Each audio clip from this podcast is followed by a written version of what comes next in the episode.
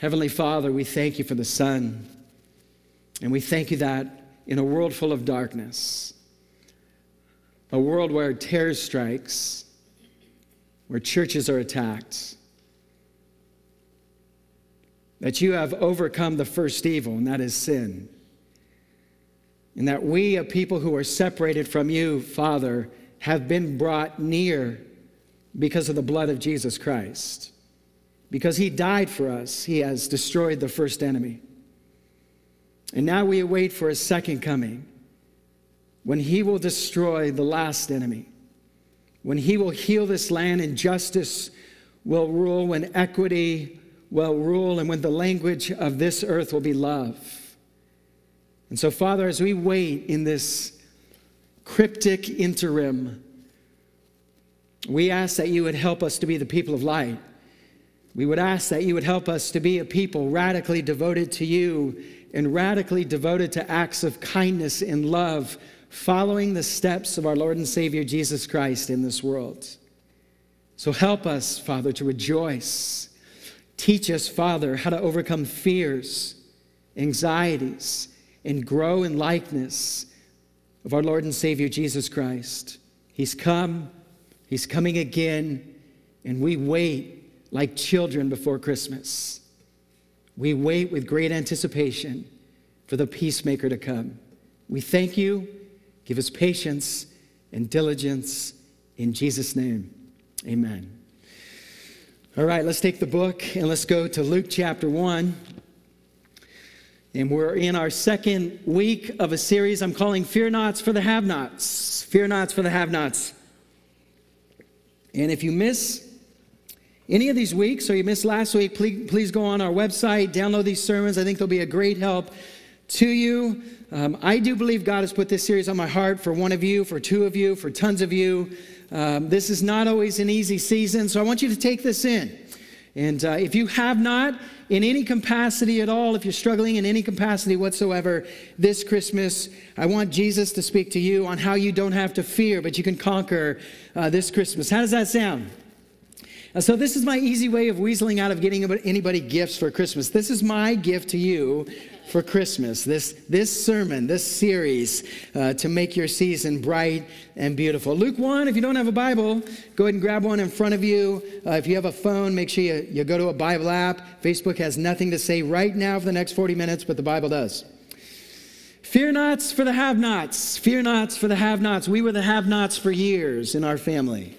Uh, Christmas was not a good time for us, and uh, there was plenty to fear.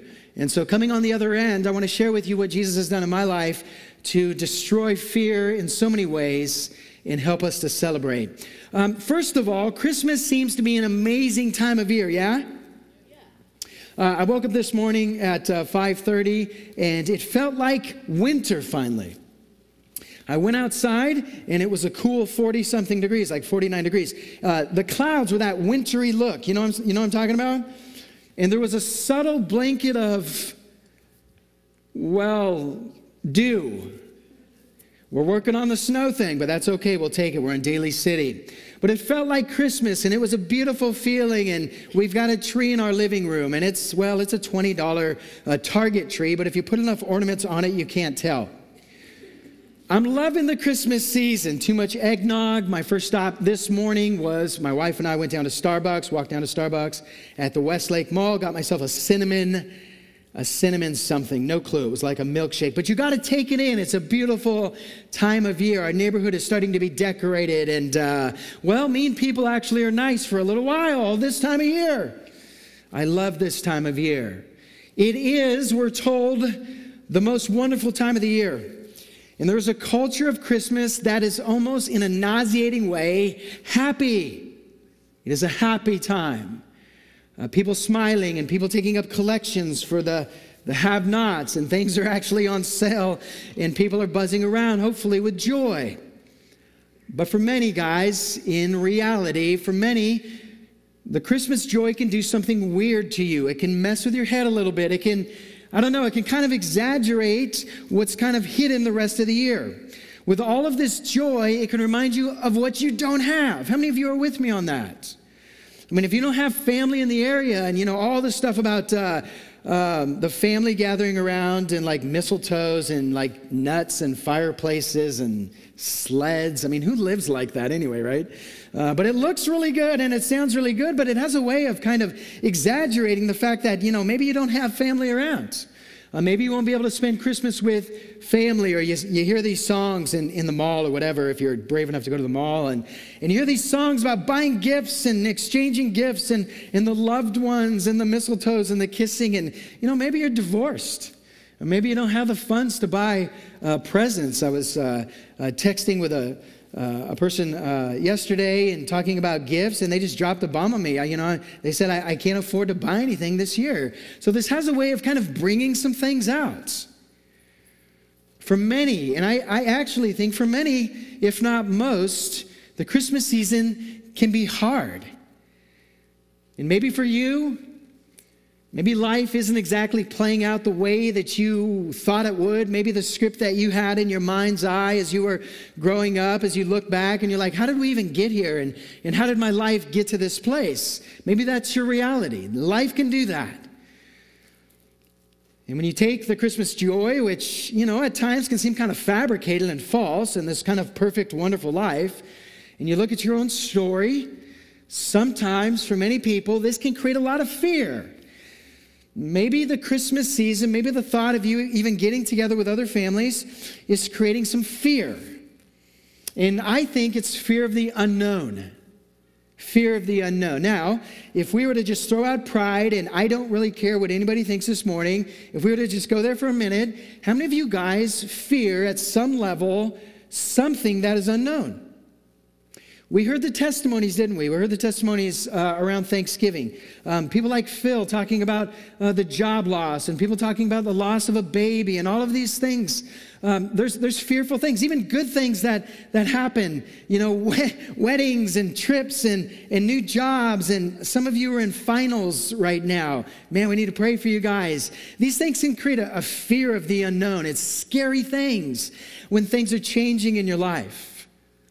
And here's the problem with fear, and this is why we're calling this series Fear Nots for the Have Nots. Here's the problem with fear. I was thinking about fear uh, this week and my fears in my own life. Why do I struggle with fear, and, and why does fear do the things it does in my head? And maybe you write this stuff down. Here's the problem with fear. Uh, follow me here, guys. The problem with fear is that it's based on perception. You're afraid of something that is unknown to you, something that's coming.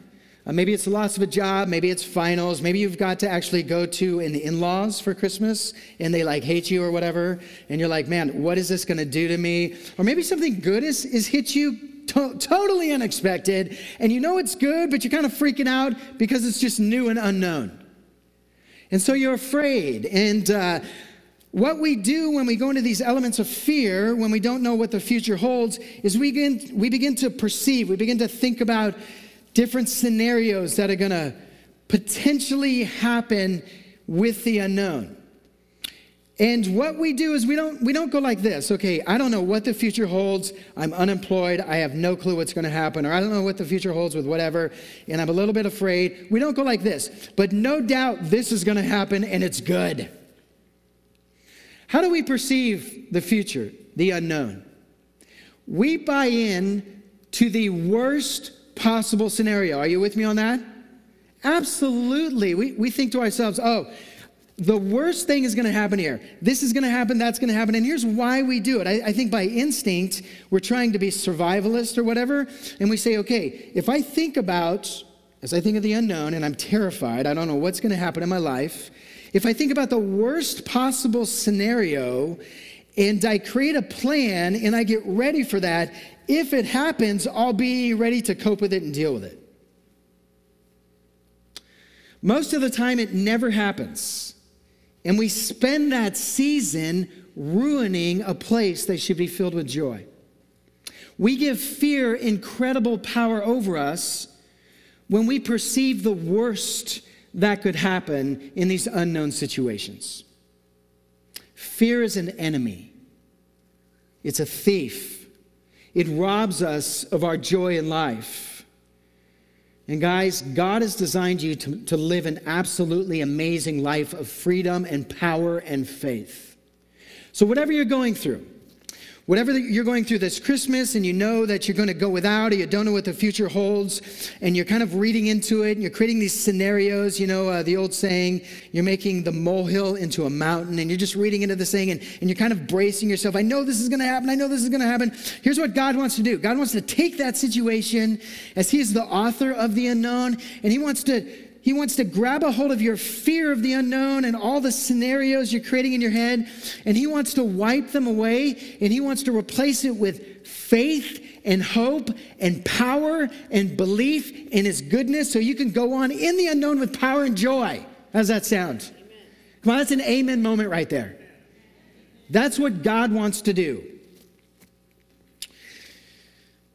Actually, this is the real Christmas story.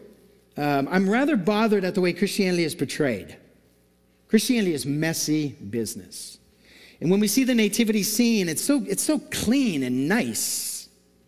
It's so polished. And we see, you know, baby Jesus and, you know, it's, it's so polished and, and perfect. And that's not the way the thing went down. When we think of Mary, she's in stained glass with Joseph and she's fantastic and she's, she's almost deity well, let me show you the real Christmas story because the real Christmas story is so messy and broken.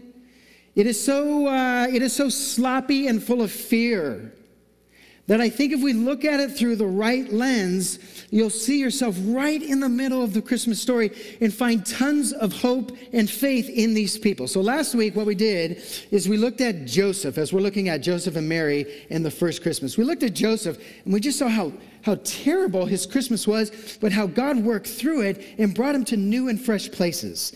So, what I want to do today is I want to look at Mary through the, Chris, the first Christmas story and I want you to see just how hard it was for her, but what God did in her life. Does that sound fair? So let's meet Mary. Go there with me. Maybe it's evening. Ah, Middle East. Maybe it's cold. She's in a house. See it. She's in a house. She lives with her parents, no doubt. She's a young Jewish girl. Her culture's a little weird compared to ours. Um, she's engaged, but, uh, but this is an appointed engagement. Uh, her parents met with other parents and they, they picked her spouse. Did they do that with you, Jeff? kidding, kidding, kidding. It's a sweet time, though.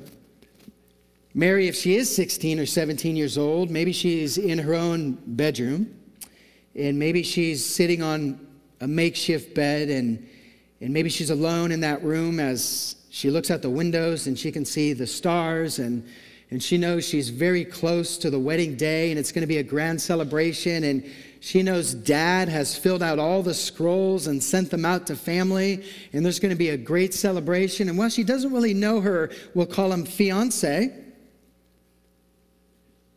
she's starting to fall in love with him it's Joseph. She's learning to love this man, and she's excited about it like any young lady would. And, and she's beginning to think about what it would be like to start a family and, and uh, growing up maybe in some somewhat of a, a poverty stricken area maybe she's poor and thinking that she's entering this new time and you can see her just with legs hanging over the bed just excited as a young girl she's going to get married you guys it's the most wonderful time She's visualizing it. She's probably giggling. She's probably praying to God when her heart rate finally slows down and saying, Thank you so much, God. This is, this is amazing. A joyous engagement is what we can call it. And then Luke chapter 1, verse 26, as she is legs over the end of the bed, maybe staring at a dress she's going to wear heart rate, joy, visualizing the party.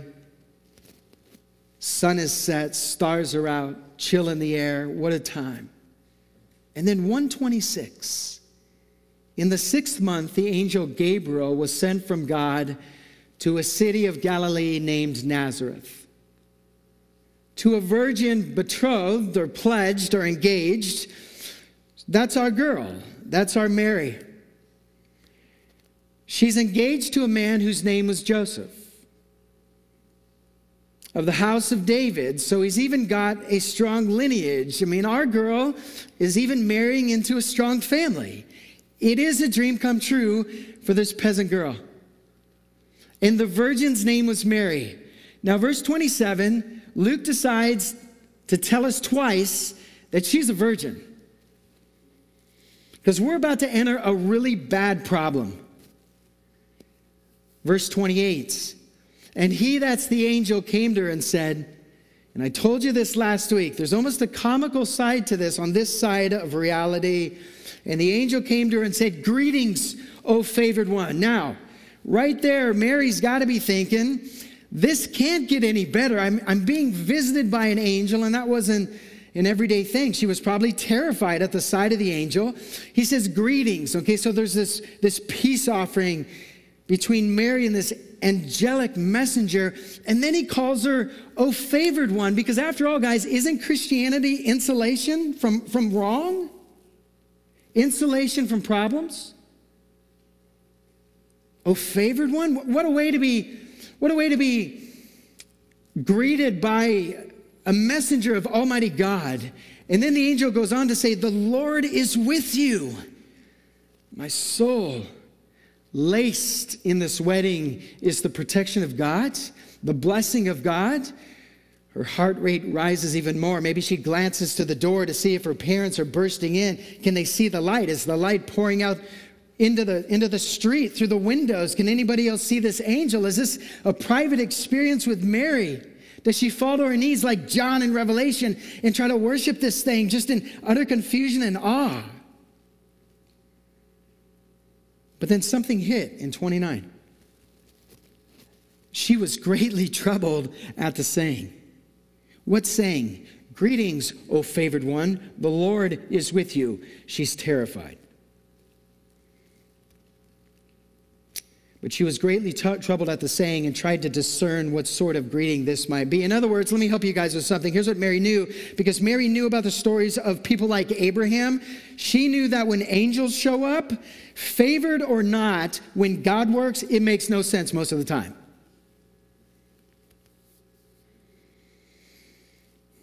All right, all right, I've got an angelic being sitting in my bedroom all is well in my life, but I know enough about God through the stories passed down, through the prophets, and through Abraham and through Moses that I know God is about to do something, and it's probably going to disrupt my life. And after all, in verse 30, the angel has to tell her, Do not be afraid, Mary, for you have found favor with God. She's not necessarily scared of the angel because the angel reminds you you're in God's favor, which means she's scared of the plan. Verse 31 And behold, you will conceive in your womb and bear a son, and you shall call his name Jesus. Now, right there, something's not sitting right because sons were named after their father, and the angel doesn't say, Hey, you're going to conceive in your womb through Joseph, you're going to have a boy, and you're going to call his name Joseph. That would have been perfect. Jesus. Joshua, Savior, favor? Right away, Mary's mind starts twisting. What about her life? And by the way, most people think this was a sweet story, and, uh, and everyone thinks that the virgin birth was told through prophecy in the Old Testament, so this was cool. Everyone was cool. They knew this was coming. No, they didn't know that. Uh, they thought they thought the Messiah was coming as a king, not born into the world. 32 and he will be great and he will be called the son of the most high and the lord will give to him the throne of his father david. So the plan starts hitting her. Okay this is the one who we've been waiting for but why, why is he going to come this way? And he will reign over the house of jacob forever and of his kingdom there will be no ends and naturally, Mary says in verse 34, Mary said to the angel, Wait, wait, wait, whoa, whoa, time out. What are you talking about? Does your Bible say that? And it clicks immediately since I'm a virgin. And here's what she's saying she's saying back to this angel, this is going to create some problems. This is going to create some social problems and some theological problems. How do I explain this? Now, here's my question for you guys Why in the world did God choose to come this way? I mean, He is busting this girl's life up.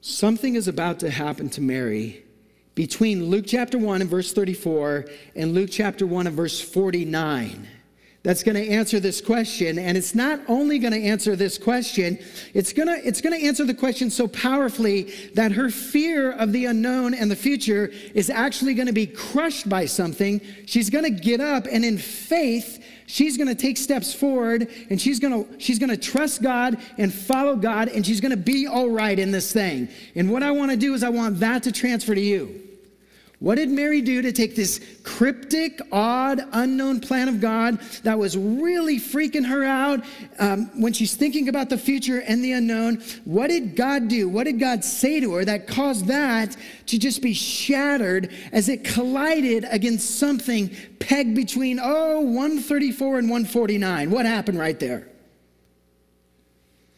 Two things happened.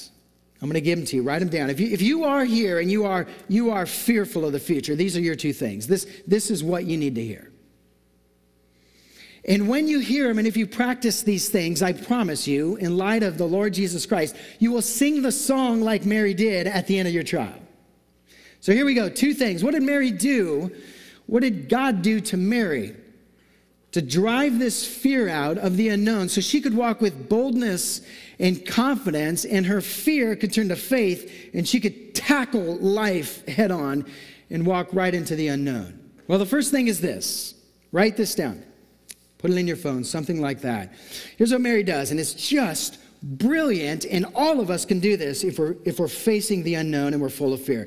She allowed the promises of God to speak to her. Write it down. She allowed the promises of God to speak to her. Now, she's got a message from God. It makes almost no sense. And it's messing with her head, and she's terrified.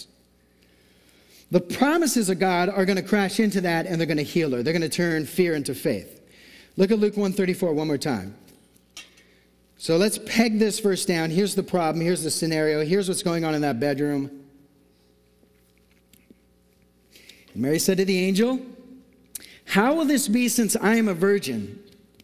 Now, let me work this out a little bit. She's resisting God. Can I just say that? I mean, can we make Mary human again?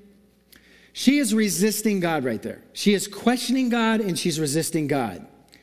Now, let me work this out a little bit because I think God is totally okay with, with what Mary just did right there. But when it comes to following Jesus, let me, let me help some of you guys because I think you've been taught incorrectly in certain ways. When it comes to following Jesus, the hardest thing to give is in. Yeah? Either you guys are totally bored right now or you're thinking, one of the two. The hardest thing to give is in. You know when God is pressing you, you know when God is trying to do something, you know when that unknown is happening, and you know it's from God, but the hardest thing to give is in. Especially when you don't understand the plan. And here's why Mary balks in verse 34. And I want you to get this. Mary is about to become a second class citizen within her society if she follows God's plan. You want to see it? Let's go to John chapter 8. Let me show you what happened to Mary because of this. And this explains Luke 134 and why she goes, Whoa, whoa, whoa, whoa, whoa, whoa, I don't like that. I don't like this plan. She knew exactly what was going to happen to her life. Look at John 8, and look at verse 41. Now, we're about 33 years in the future right now in John 8. And here's what, what's going on Jesus Christ has, he's been born. And he is traveling the land and he is fighting with the religious rulers. And uh, he begins to have this debate that God is not their father. He says, God is not your guys' father. If God was your father, you would do the works of God. You would love people. You would quit beating people down with your religious power. And so they, they have this great debate, and Jesus is whooping them and everything else. And then they, they pull out this one right here. They, they, they hit him with a low blow. Jesus goes like this in 841 You are doing the works of that your father did. You know who he's saying their father is? Satan. Nice. They said to him, now think of, think of Luke 134. Wait a minute. If I'm a virgin and I have a baby, my life is going down, God. Here's what they say to Jesus. They said to him, here's their comeback We were not born of sexual immorality. What are they saying right there? Your mother was sexually immoral and had you. That's what Mary lived with. Go back to Luke chapter 1. So when you read Luke 134 and Mary said to the angel, "How will this be since I'm a virgin?" She knows exactly what's about to go down. And that's often what happens with us, isn't it? Like we know God's about to do this thing, but it's like, okay, if I forgive that person or or if I don't do this, but I do this, man, what's to happen to me if I if I give up that life right there? I know I'm supposed to take this, this step of faith, but I'm to have to give up all of this. And man, I don't know what that's to do to me. That's, that's a terrifying thing. And here's what God is asking Mary with patience and grace. And if, if you're in this place of unknown, guys, here's what God is asking you with patience and grace. And He's working with you and He's trying to get you to trust Him. God wants Mary to give up the right to determine for herself the best way for her to live. And that is really, really hard. It can feel like an all out war on your dreams, can it? But if you really want to experience God in the fullness of His power, you have to surrender to Him. You have to give up control of your life and you have to drop the conditions. Isn't that it? I put conditions on God. I say, look, I will do this, God, but look, here's the deal. You got to do this. All right, I know you're doing this thing and I, I don't really understand it. I'll take a step forward. I'll let go of part of this, but I need you to give this right here. And God is saying, no conditions here, Mary. Full faith, full trust. I got to get you to let go and trust me. I know it's going to look pretty crazy to you as you think about what's going to happen to your life, but you're going to have to trust me. God, I need more than that, though. Yes. Yes, Mary, you do need more than that. And the first thing I want us to notice in 134, and some of you guys need to eat this and drink this with joy. The first thing you gotta get is that Mary expresses her doubt openly. She completely says, I don't get this, God. Do you know we almost see that as an error? Yeah? Doubting God? Do you know there is a proper doubt in God because we're human beings? Uh, and God completely accepts that. He, he realizes that we are but dust and, and, and we don't understand this thing. And he goes, Look, I get it, I get it, I get it. Man, some of you, you know what some of you guys need to do this Christmas? You need to, you need to take your doubts to God. Like, God, I don't get this. I don't get this. But the worst thing you can do is keep walking into the unknown as if that is wrong or, or whatever it is, because you'll get the wrong view of God. Just take it back to God, like Mary does in 134. She does not waste a second. She goes, God, whoa, whoa, whoa, whoa, whoa. Talk more, please. I don't get this. I'm, I'm scared right now. And I really think that's part of our problem in facing the unknown when dealing with God's plans in our lives. We don't think there's any room for doubt.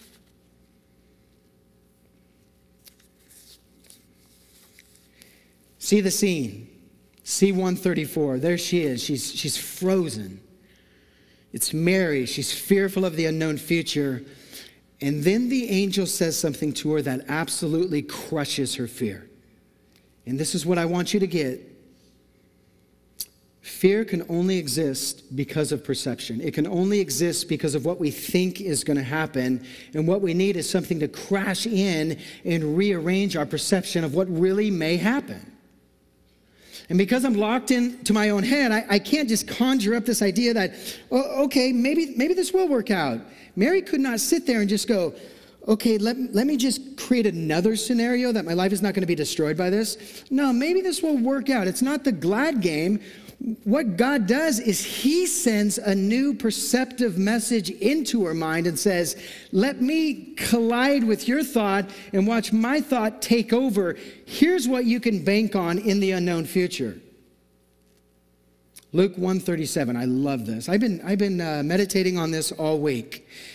Here's, here's what the angel says to her. She says in verse 34, How will this be since I'm a virgin? What is this going to do with my life? What, what is this going to do to my parents? What is this going to do to my reputation? I have an honor culture. He goes like this in verse 37 For nothing will be impossible with God. In other words, she lets God speak hope into her fear.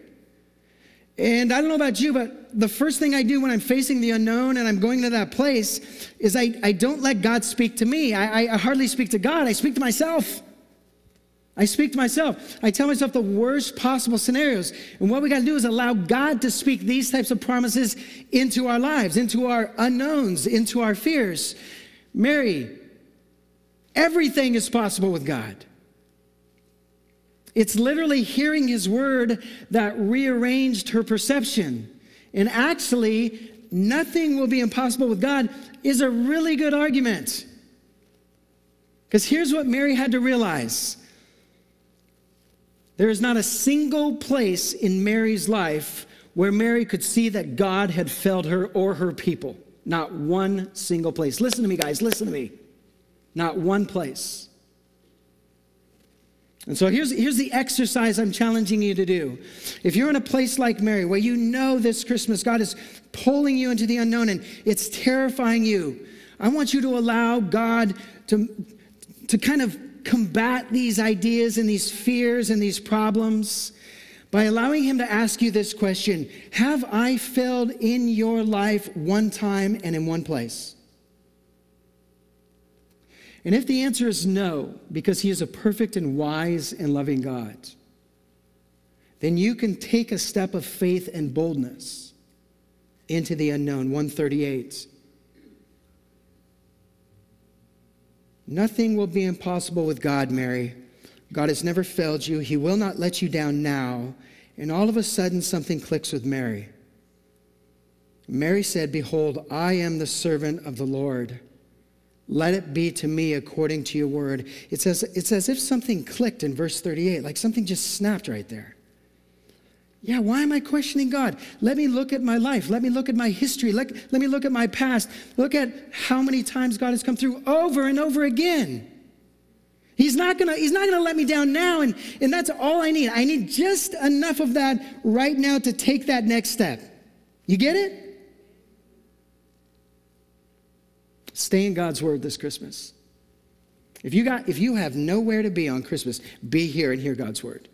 Open the scripture, make room in this busyness we call Christmas season for God's word.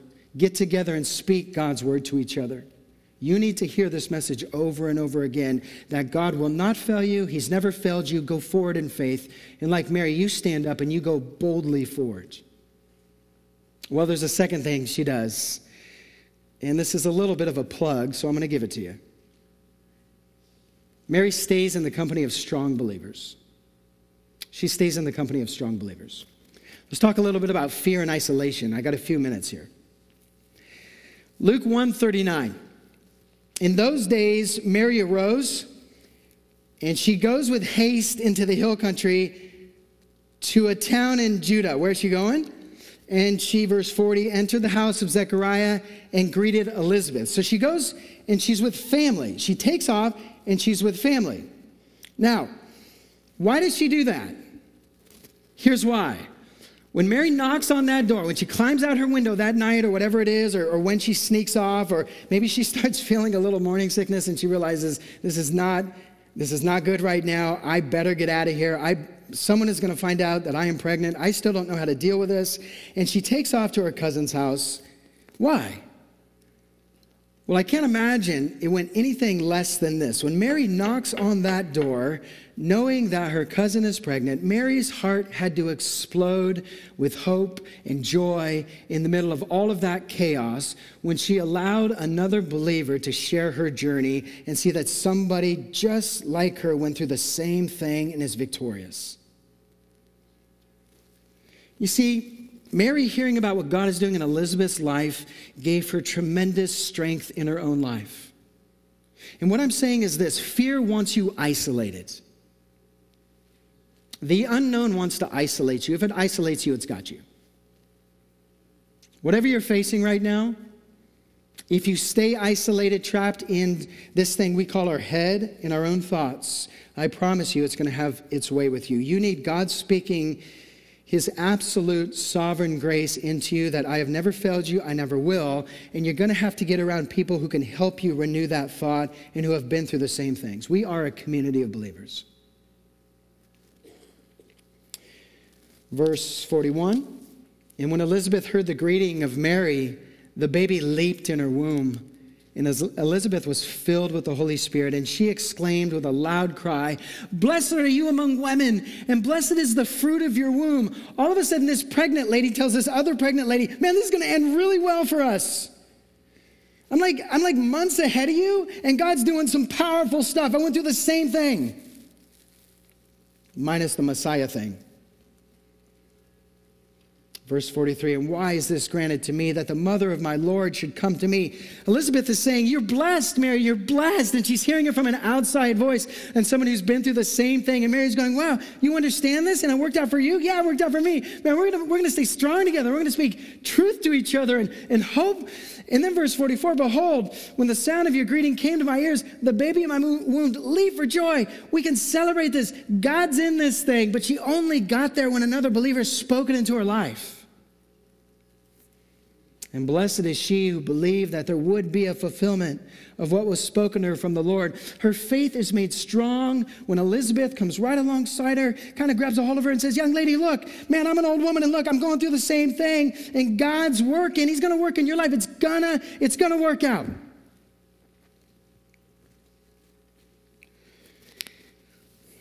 Fear wants you isolated in your own thoughts, but God wants you around strong believers to speak God's hope into your minds.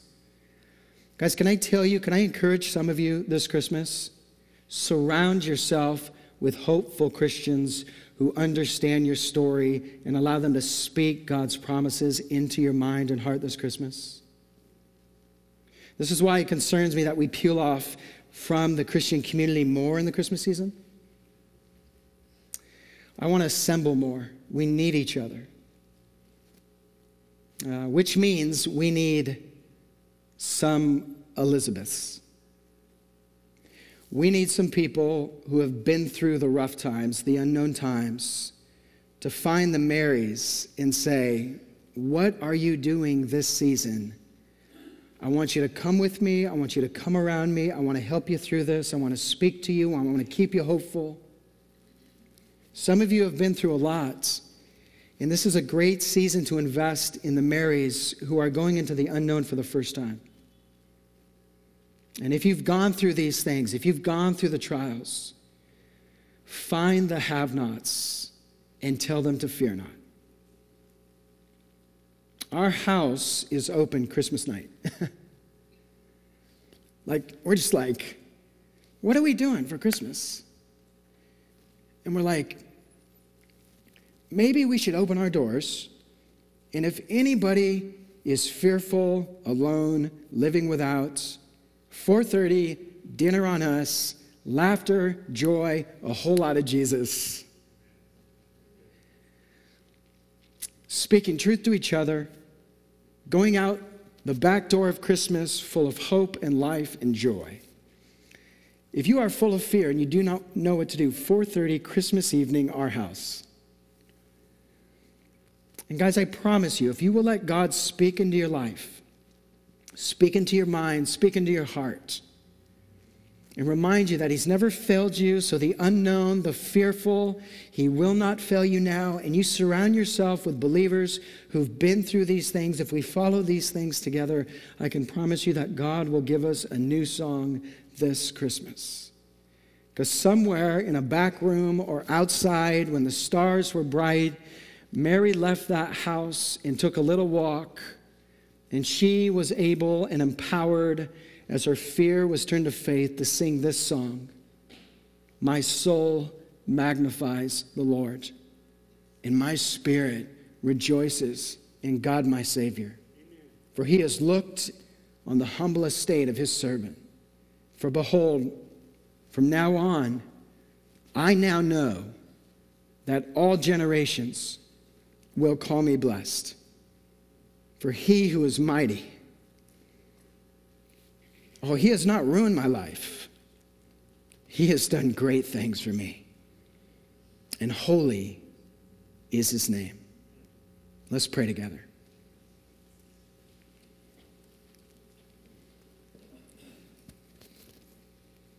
Well, here we are before the Lord.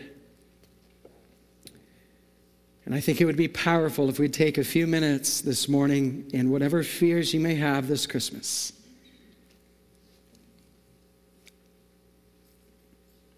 Let the words of the angel come colliding into your fear.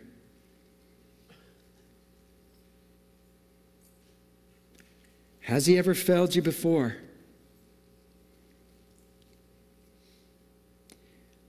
I know the future is unknown, but if he's never failed you before, he will not fail you now. Speak that to yourself. Pray that God would remind you of that message. And may you sing Mary's song, the Magnificat. The Lord is going to do great things to you.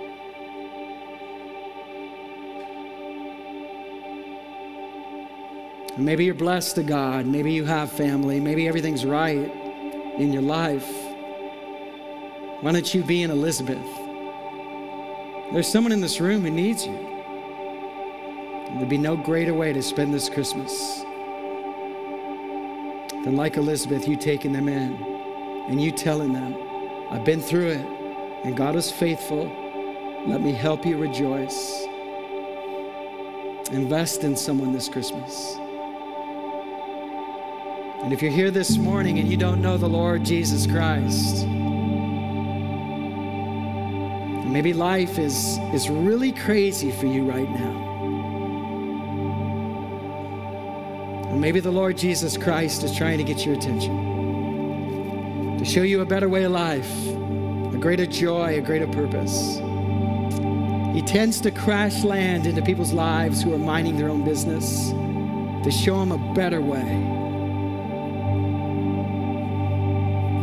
Maybe it's time to run a new race with Him. If you've never received Christ as your Savior, what a great Christmas this would be. The best way you know how, sitting where you sit, in the quietness of your heart. Why don't you turn from running from Him? Why don't you turn to Him in your heart? Why don't you tell Him you believe in Him? Why don't you ask Him to forgive you of your sins and to save you? And start a new journey with new joy and purpose. I pray you do that this morning, right now.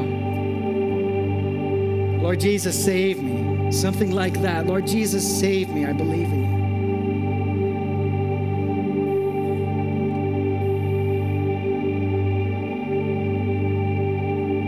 Pray that some of you would step out this Christmas in faith. Big, big, risky faith.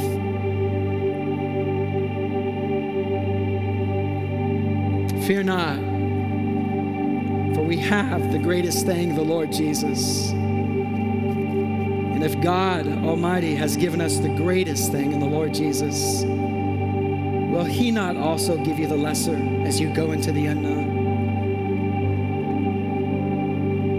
Take an inventory and believe He's never failed you. It's always come together. It will this time too. Rejoice with strength this Christmas.